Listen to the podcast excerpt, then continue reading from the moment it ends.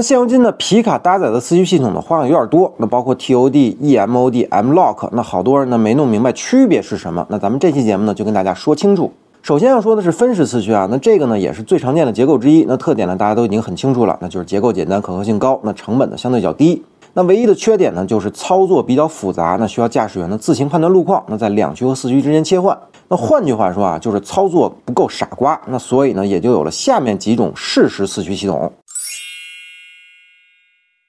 那除了分时四驱之外呢，TOD 适时四驱呢是皮卡中的另一种常见的四驱结构。那该技术呢是来自于博恩华纳公司。那和分时四驱相比啊，TOD 呢是多了一个四 A 档位，也就是两驱四驱的自动切换。那这个四 A 档位呢，其实是 TOD 最精髓的地方了啊。在铺装和越野反复交替的路况呢，或者冬季有积雪的公路时啊，就可以放在这个四 A 档位上了。那省去了驾驶员反复切换四驱的麻烦，就可以更加专心于驾驶了。那么 TOD 是如何实现四 A 模式的呢？那其实是依靠车辆的传感器和分动箱里的离合器片实现的。在电脑监测到车辆打滑时呢，就会让分动箱压紧这个离合器片，那这样的动力呢就可以向前轴传递了。那整个工作原理呢，其实就和多片离合器结构的全时四驱呢有些类似啊。而根据后轮打滑程度的不同呢，往前桥传递的动力呢也能变化。那最多呢可以做到五十比五十，那也就是离合器片完全压紧了。那此时呢就类似于分时四驱系统了。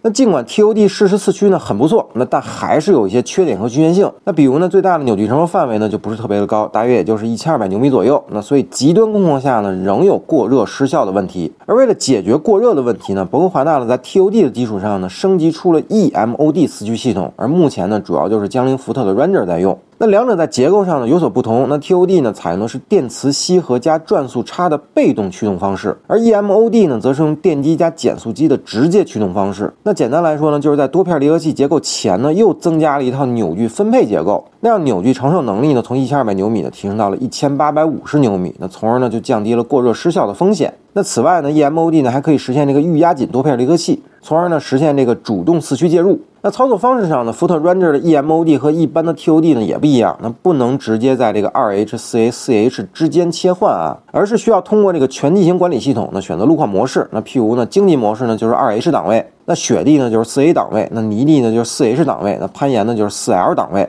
那对于越野小白用户而言呢，这么设计其实也挺好的啊，就进一步把这个四驱操作呢傻瓜化了。